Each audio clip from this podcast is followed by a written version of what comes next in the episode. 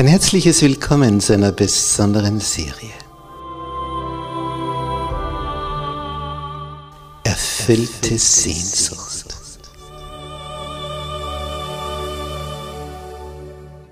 Die Welt der Bibel.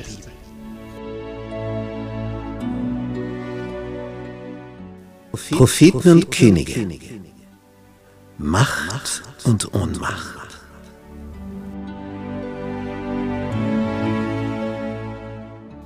Propheten? Ja, was ist das? Was ist ein Prophet? Wie wird der berufen? In, in welcher Art und Weise? Man hört von Visionen, was ging da vor sich? Wie hat Gott sie gebraucht? Was haben die verkündet? Wurde das wegweisend? Hat das zu Weichenstellungen von Völkern geführt? Was ist dahinter alles verborgen?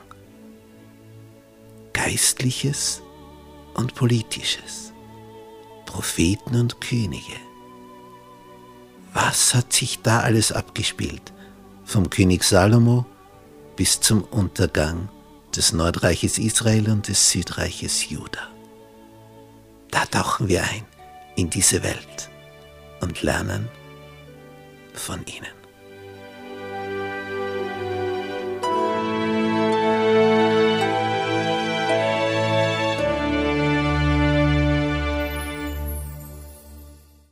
Gnade sei mit euch und Friede von Gott unserem Vater und unserem Herrn Jesus Christus. In unserer Serie über Propheten und Könige heute das Thema die Tage des Propheten Elisa. Und dazu ein herzliches Willkommen an alle unsere Zuseher im Internet. Der Prophet Elisa als Nachfolger des Propheten Elia hatte in seinem 50-jährigen Werken vor allem die Jugend im Auge, die Studenten, die er auf seine pädagogische Hochschule holte, auf seine Bibelschule und sie ausbildete in Erkenntnis über den wahren Gott. Und diese Ausbildung führte dazu, dass immer mehr junge Leute als Lehrer als Dorfschullehrer, als Bibellehrer in ihre Ortschaften zurückgingen und das Niveau im Volk erhoben, weil wieder junge Leute das Wertvolle von klein auf mitbekamen. Das war ein Schulsystem. Biblische Pädagogik. Faszinierend. Tja, Ergebnis, es wollen immer mehr zu diesen Prophetenschulen. Gibt es schon drei im Lande? Gilgal, Bethel und Jericho. Und ja, was stellen die dann fest? Im Schnitt waren da 100 an so einer Bibelschule. Sie haben einfach keinen Platz mehr. Im zweiten Königsbuch, Kapitel 6, ab Vers 1, ist diese Geschichte berichtet. Sie platzen aus allen Nähten.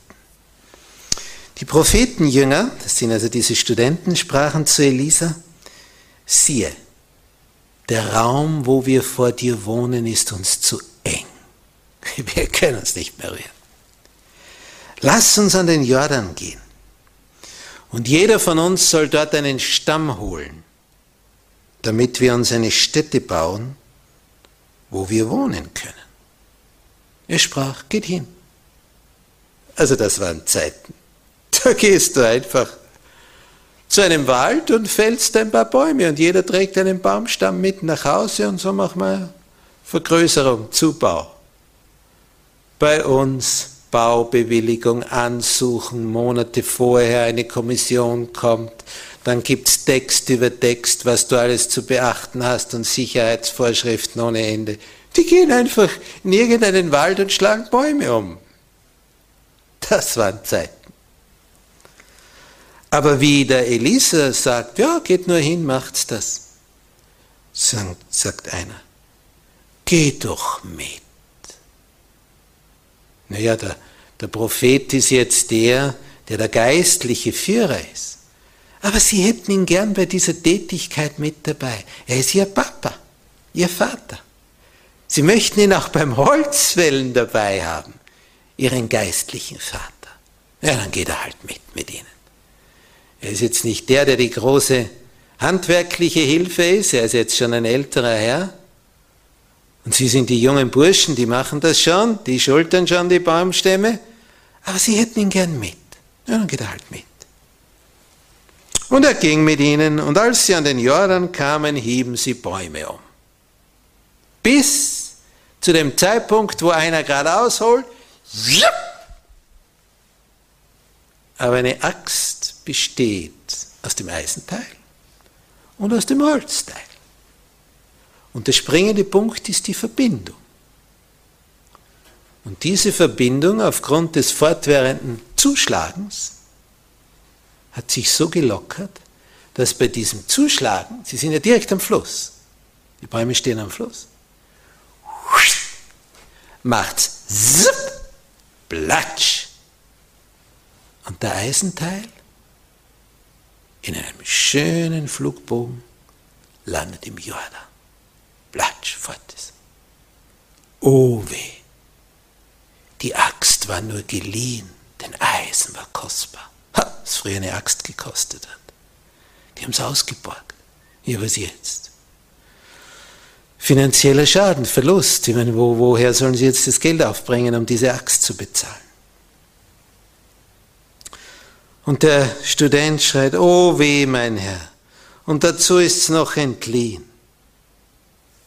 Und Elisa fragt, na, wo ist denn hingefallen, wie er gerufen wird. Und dann zeigen sie ihm die Stelle. Dann schnitt er einen Stock ab, stieß dorthin und das Eisen, das am Boden des Jordan des Flussbettes lag, in diesem Schlamm. Also das kannst du vergessen, dass du da noch einmal was findest. Das ist einfach alles ein weicher Untergrund. Psst, weg ist es. Der stößt dahin und dann steht, da schwamm das Eis. Bitte, was steht da? Plupp macht's. Und als ob das Holz wäre, ist das Eisen auf einmal an der Oberfläche. Und was sagt der Elisa? Heb's auf. Und so kommt es zurück. Da frage ich mich, bitte, für so eine Winzigkeit, dass eine, eine, eine Axt ins Wasser fällt, das Eisenteil davon, dafür macht Gott so ein Wunder? Weißt du warum? Weil es um die Prophetenschule geht. Weil es um die Schule geht, wo die jungen Leute lernen, was in der Bibel steht. Und die haben zu wenig Platz dort. Es kommen immer mehr Studenten. Es braucht einen Ausbau, Vergrößerung des Bauwerkes, des Gebäudes. Es geht um lebendige, um junge Leute, die eine Ausbildung erhalten sollen und die brauchen Platz. Und dafür macht Gott das Wunder, damit sie Platz haben. Dazu bauen sie die Axt. Es zeigt den Wert, den eine Schule in den Augen Gottes hat. Das zeigt es. Ah, das sind Geschichten, die liebe ich. Vor allem auch, weil ich Lehrer bin. Auch Lehrer bin. Neben meiner Tätigkeit als Prediger des Evangeliums, als Pastor. Und dann kommt eine meiner Lieblingsgeschichten aus der Bibel.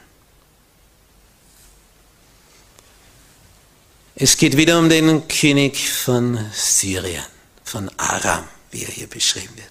Wenn wir das auf der Landkarte anschauen,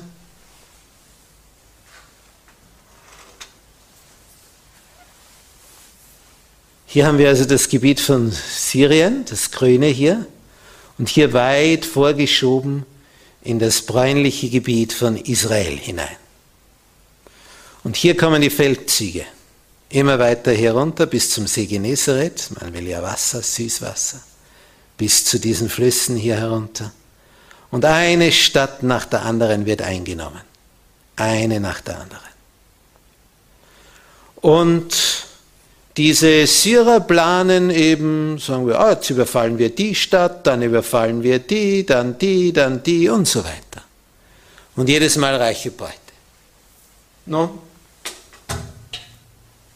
Der Generalstab ist beisammen, die Offiziere, und dann marschiert die Armee los. Und dann stellen sie fest, sie kommen dorthin und die Armee Israels schützt gerade diesen Ort. So ein Zufall. Sind ganz verblüfft. Naja, sie werden ja nicht gerade dort angreifen, wo jetzt die Israeliten bis an die Zähne bewaffnet da verteidigen. Ja, sucht man sich eine andere Stadt, die wehrlos, schutzlos ausgeliefert ist. Die kommen zurück und sagen, stell dir vor, also, dass es sowas gibt. Genau dort war gerade die israelitische Armee auf Waffenübung. Tja, ja, gibt ja genug andere Städte. Sie wählen sich eine andere aus, schleichen sich an. Tja, das ist ja nicht die Möglichkeit. Wo ist die Armee Israels? Genau bei dieser Stadt und schützt diese. Noch einmal. Also das ist ja schon bald mehr als Zufall, oder? Naja, wieder große Generalstabsbesprechung. Es gibt ja noch genug andere Städte. Sie nehmen diesmal eine ganz andere, schleichen sich an und die Armee Israels erwartet sie. Als sie das dritte Mal zurückkommen und dem König melden, dass jedes Mal die Armee Israels schon auf sie gewartet hat, da weiß der König eins. Also Zufall ist das keiner mehr. Das gibt's nicht. Und der König sagt, im zweiten Königsbuch, Kapitel 6, Vers 11, im zweiten Teil, wollt ihr mir denn nicht sagen, wer von den unseren es mit dem König von Israel hält? Wer ist der Verräter? Da gibt es einen von uns, der meldet das auf der anderen Seite drüben, wo wir angreifen. Das gibt es sonst nicht. Können nicht dreimal eine Stadt auswählen und jedes Mal wissen die, wo wir hinkommen. Wer ist der Verräter? Und jetzt kommt ein Satz. Der haut mich vom Stuhl. Vers 12. Da sprach einer seiner Obersten. Nicht doch, mein Herr und König. Keiner von uns.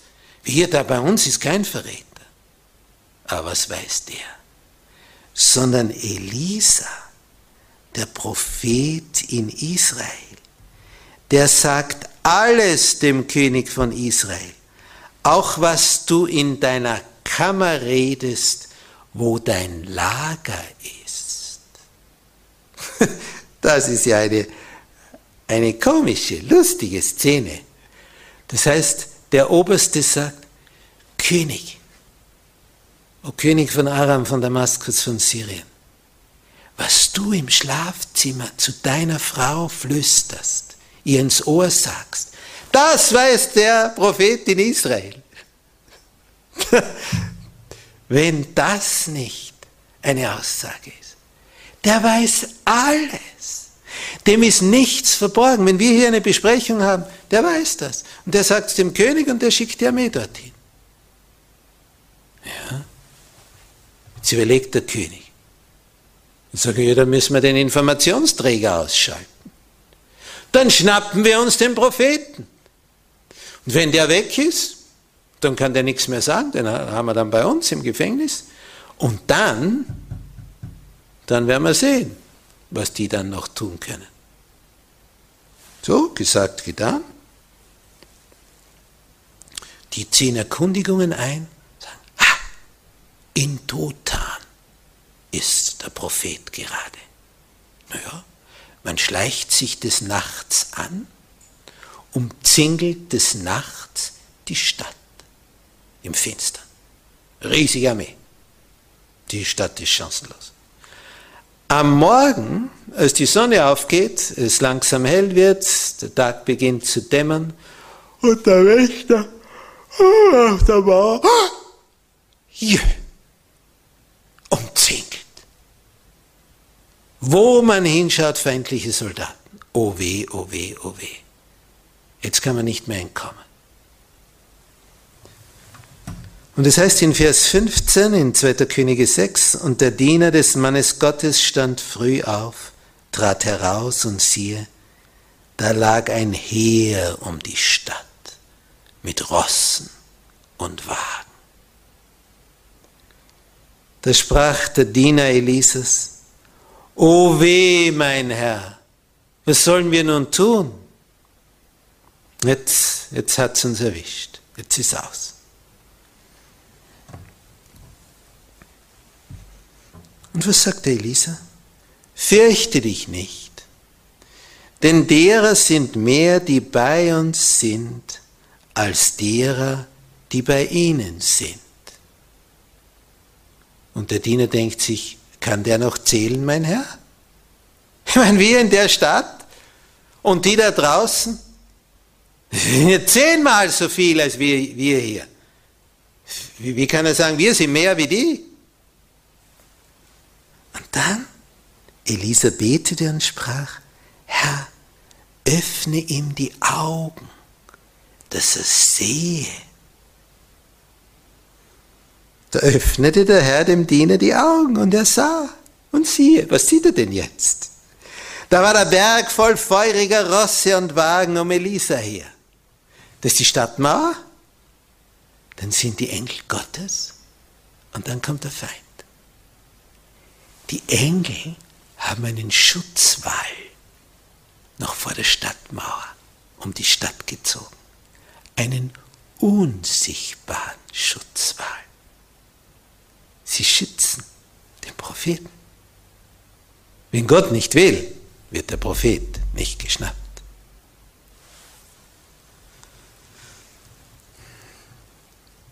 Tja, und dann kommen die ans Stadttor, die Aramäer. Und die Stadtväter drinnen, die zittern. Und die Aramäer sagen, kein Problem, wir tun euch nichts, wir wollen nur einen Mann. Nur einen. Und dann sind wir schon wieder fort.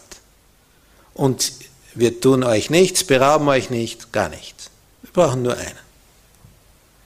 Ihr liefert uns Elisa aus und die Sache hat sich. Und der Elisa kommt ans Stadttor. Aber vorher hat er gebetet. Er hat gebetet, schlage diese Feinde mit Blindheit. Als er zum Stadttor kommt, sagt er, na wen sucht ihr denn? Ja, den Propheten Elisa. Aha, sagt Elisa, der vor ihnen steht, aber sie, sie merken es nicht, denn er hat ja gebetet, dass sie es nicht merken. Sagt er, kommt, ich zeige euch, wo ihr ihn findet. Und dann geht er vorne fort als Führer der Prophet Elisa. Sie sind gekommen, den zu verhaften. Jetzt geht die ganze Armee hinter ihm nach. Ist Gott nicht lustig? Die kommen, den Propheten zu verhaften und ziehen mit ihm durchs ganze Land. Immer hinter ihm her. Sie sind weit gegangen. Bis in die Hauptstadt. Wenn wir das auf der Karte anschauen,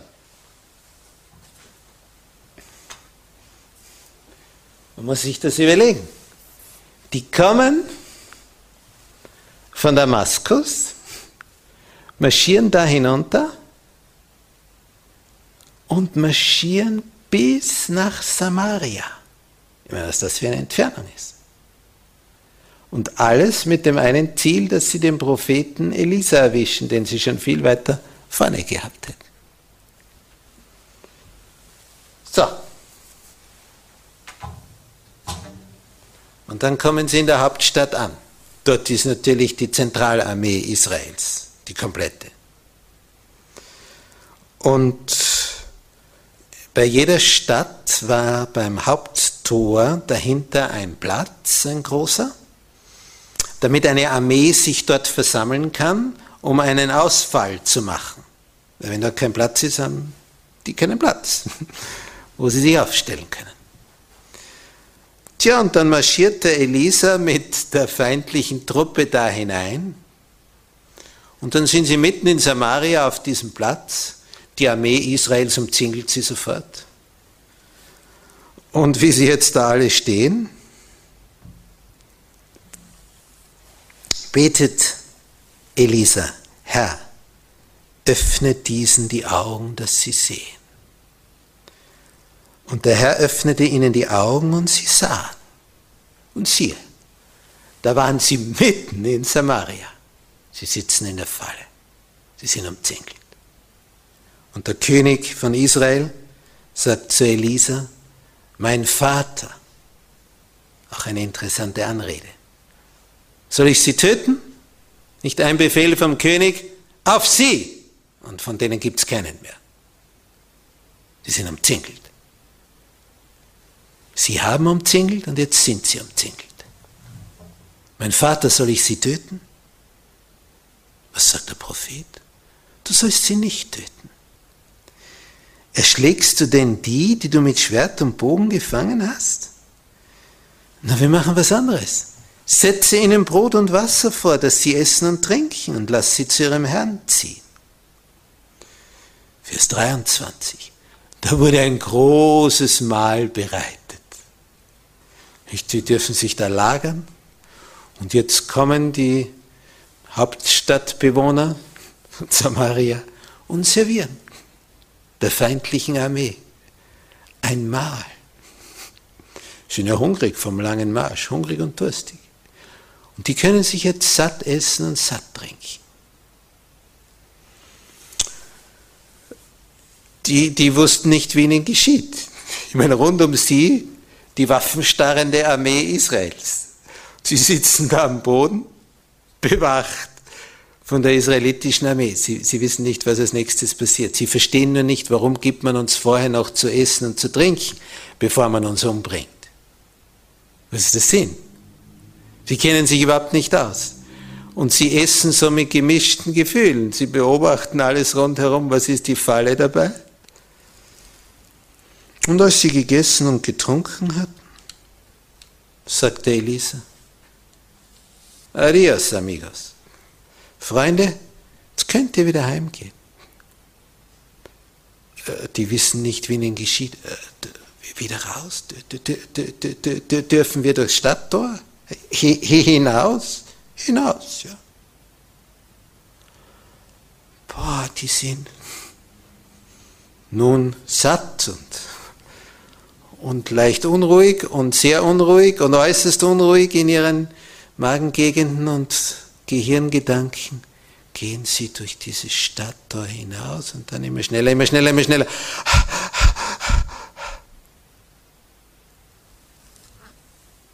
Was steht dann? Seitdem kamen streifende Rotten der Aramäer, das sind die Syrer, Seitdem kamen streifende Rotten der Aramäer nicht mehr ins Land Israel. Kein Angriff mehr auf irgendeine Stadt. Nicht angeschlichen bei Nacht und wieder etwas umzingelt. Nie mehr für eine lange Zeit, bis die Erinnerung wieder verblasst ist. Dann kamen sie schon wieder.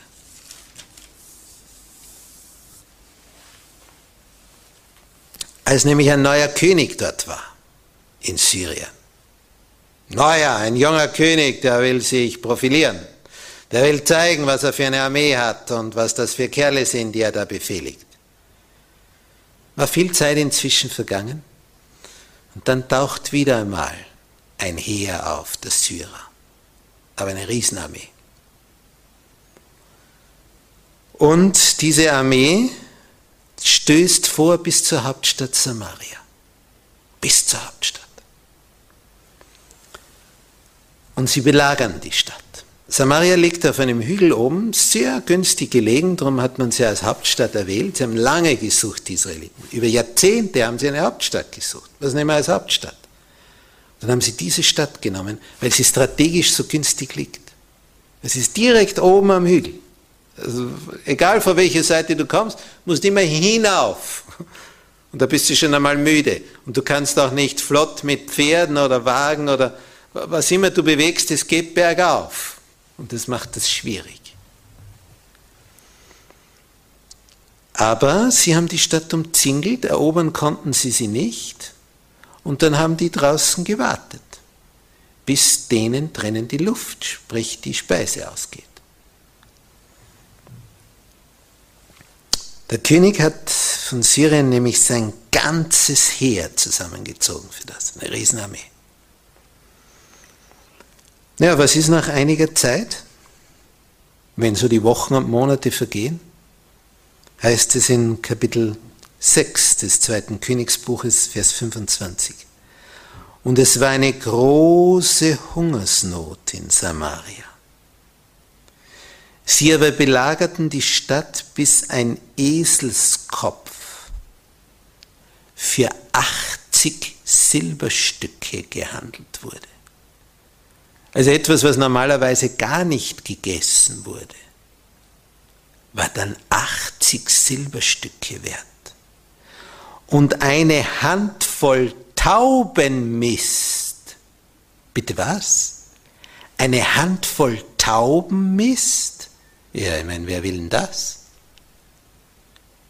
Wurde für fünf Silberstücke gehandelt. Die haben den Staub von den Steinen runtergeleckt, dass sie irgendwas im Mund haben. Es gab in der ganzen Stadt nichts mehr. Da gab es keine einzige Maus mehr. Alles haben sie geschnappt. Jede Ameise wurde gegessen. Alles. Es war einfach nichts mehr da. Ein Eselskopf.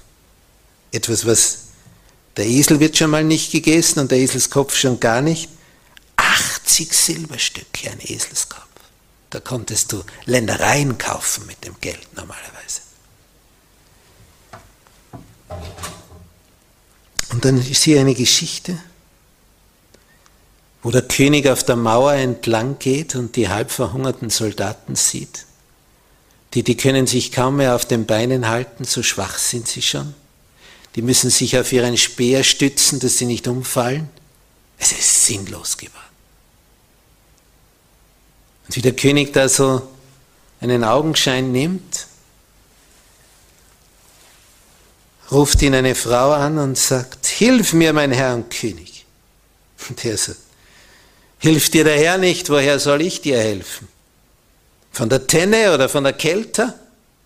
Hat nichts. Gibt keine Scheune und keine Weinpresse, aus der er schöpfen könnte. Er sagt, was ist denn? Was ist dir? Und sie sagt, diese Frau da, die hat zu mir gesagt, gib deinen Sohn her, dass wir ihn heute essen. Morgen wollen wir meinen Sohn essen. Sie haben ihr Kind getötet, dass sie nicht verhungern. Dann sagt sie, so haben wir meinen Sohn gekocht und gegessen. Und ich sprach zu ihr am nächsten Tage, gib deinen Sohn her und lass uns nun ihn essen. Aber sie hat jetzt ihren Sohn versteckt. Das ist Unrecht. Wie der König das hört, dass sie schon ihre eigenen Kinder töten. Also das war etwas, was unvorstellbar war in Israel. Denn die, der Familienzusammenhalt, das eigene Kind, das hat so einen Wert.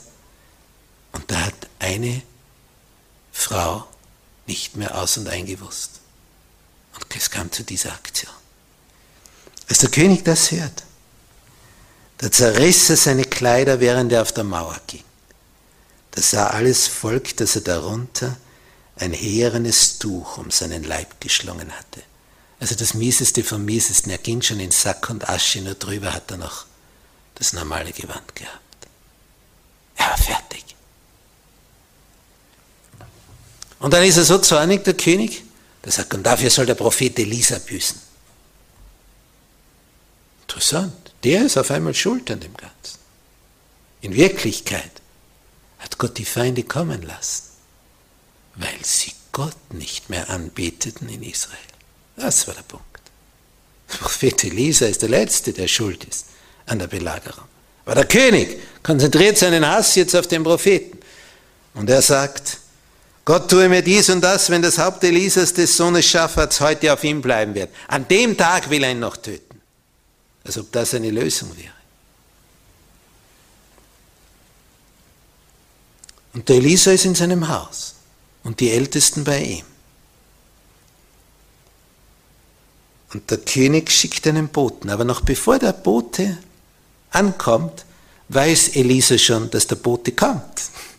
Gott hat es ihm schon mitgeteilt. Das ist ein, ein Prophet. Aber ehe der Bote zu ihm kam, sprach Elisa zu den Ältesten, habt ihr gesehen, wie dieser Mördersohn hergesandt hat? Der König, Mördersohn. Dass er mir das Haupt abschlage? Und dann kommt schon der König.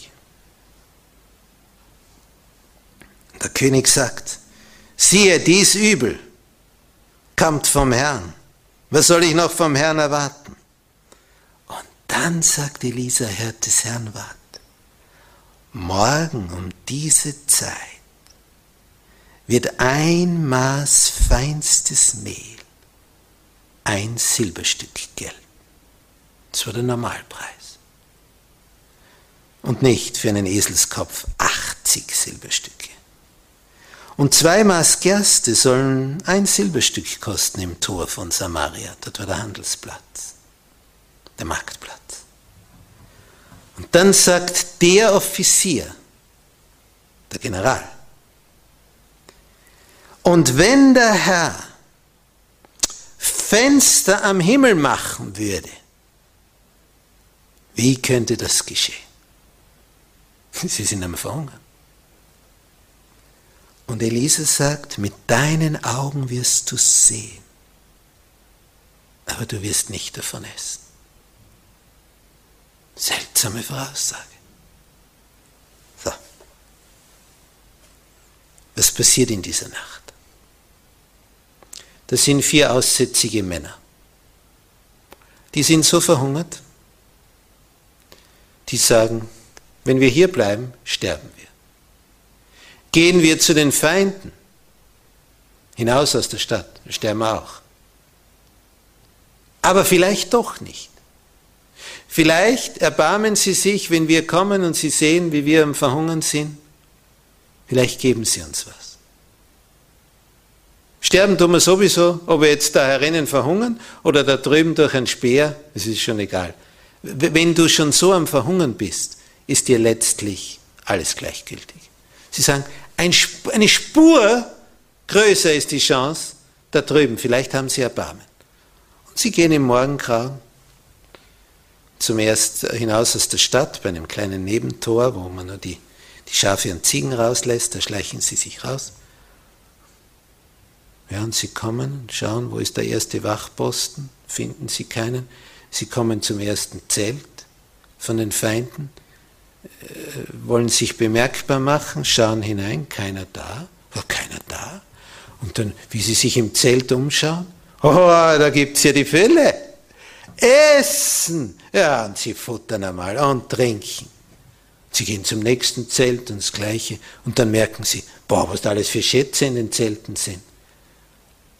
Ja, und dann, dann nehmen sie, Essen nehmen sie, andere schöne Dinge, Kleider und, und was sie finden.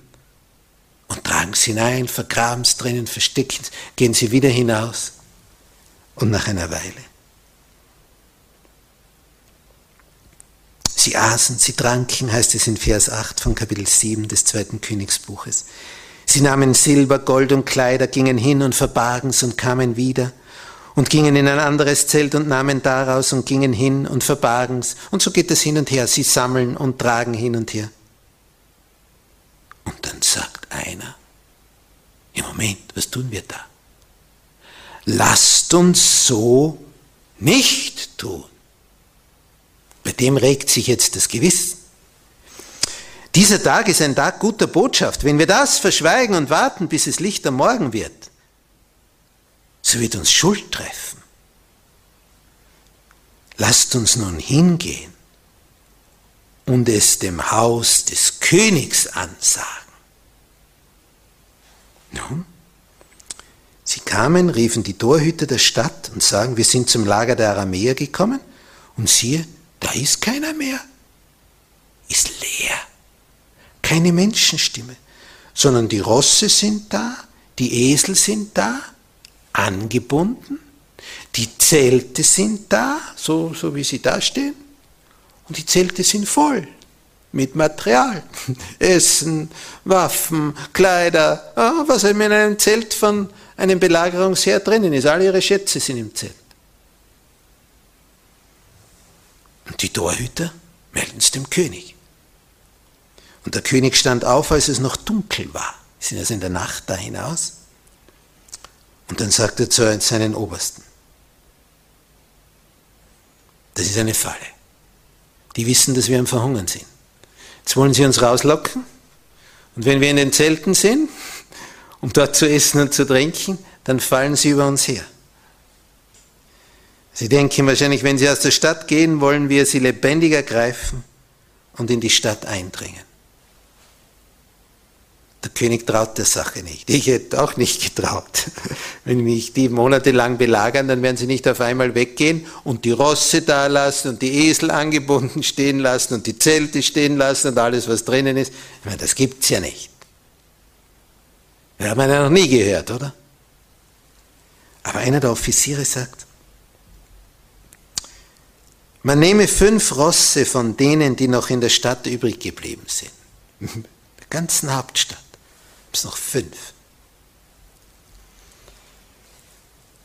Und natürlich fünf Reiter dazu, die, die noch in der Lage sind, sich da oben festzuhalten. Die lasst uns senden, um nachzusehen. Dass die so ein bisschen hinausreiten, schauen, wo ist denn der Feind. Da nahmen sie zwei Wagen mit Rossen und der König sandte sie dem Heer der Aramäer nach und sprach, zieht hin und seht nach. Und als sie ihnen nachzogen, sie haben geschaut, wo lauern die jetzt auf uns? Zogen sie ihnen nach bis an den Jordan. Bitte müsst ihr euch das einmal auf der Karte anschauen. Wo ist Samaria und wo ist der Jordan?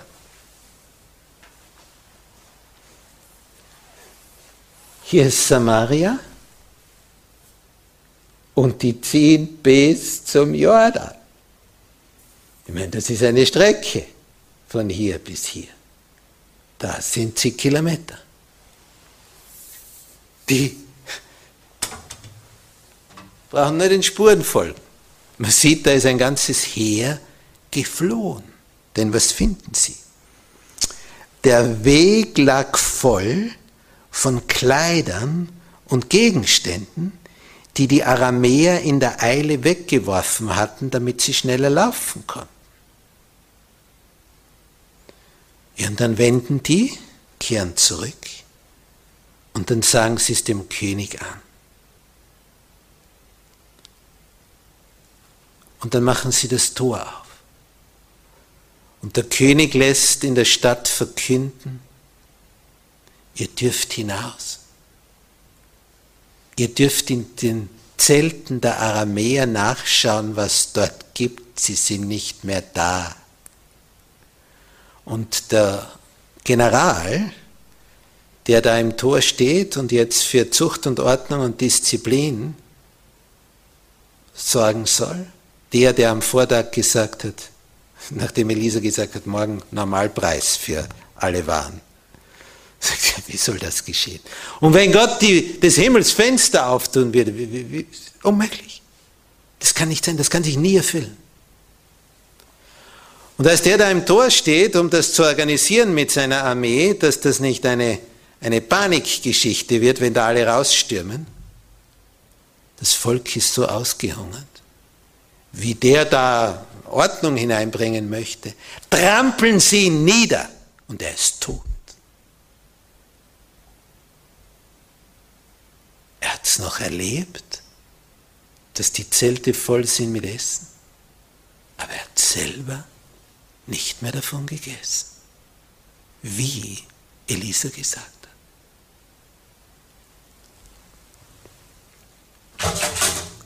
Das Volk zertrat ihn im Tor, so dass er starb.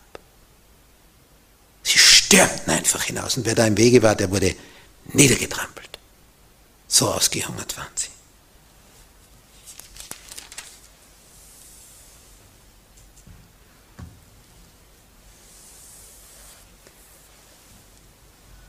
Dieser König hatte mit seiner Armee etwas gehört in dieser Nacht. Warum sind die geflohen? Der Herr ließ sie hören, das Herannahen einer riesigen Armee.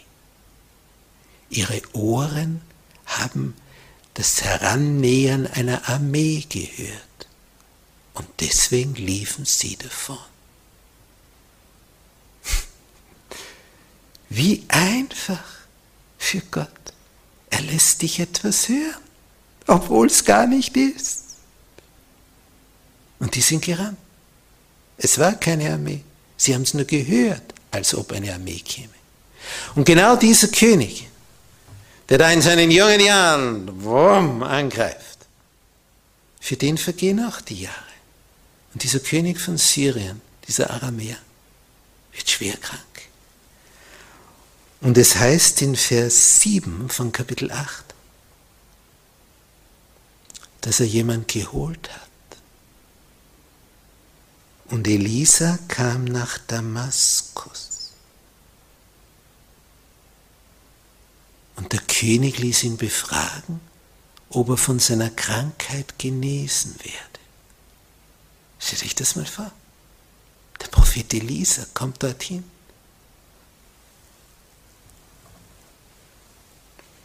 Der König gibt ihm Geschenke, eine Last für 40 Kamele. Und der Elise sagt ihm, diesem Boten, der da vorausgeht zum Elisa, sag ihm, du wirst genesen. Aber der Herr hat mir gezeigt, dass er des Todes sterben wird. Ganz eigenartig. Und der Mann Gottes schaute starr und lange vor sich hin und weinte. Er hatte eine Vision. Und der König ist da, der Feindliche, und sagt, warum weinst du, mein Herr? Er sagt, ich weiß, was du den Israeliten antun wirst.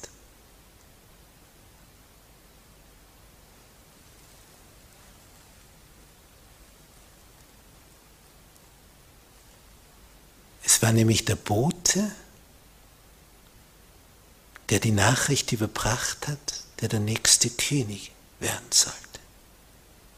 Und diesem Boten wurde diese Nachricht überbracht. Du wirst der Nächste werden. Und Elisa sah schon, was dieser Nachfolger Israel antun wird, weil sie dem Herrn nicht treu waren.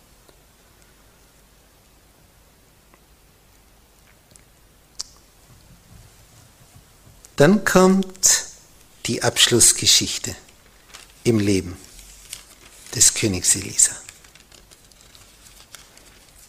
Und diese Abschlussgeschichte, die ist uns so geschildert. Im zweiten Königsbuch Kapitel 13, ab Vers 14.